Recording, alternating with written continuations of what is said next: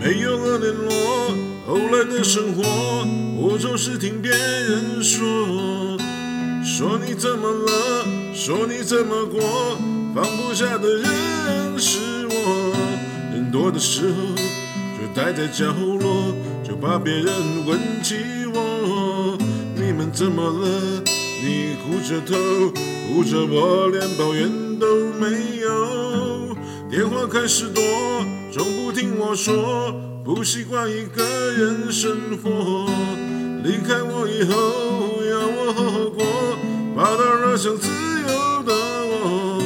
都这个时候，你还在意着别人是怎么怎么看我的，拼命解释着不是我的错，是你要走。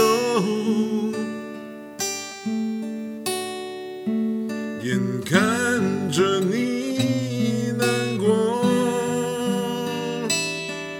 挽留的话却没有说，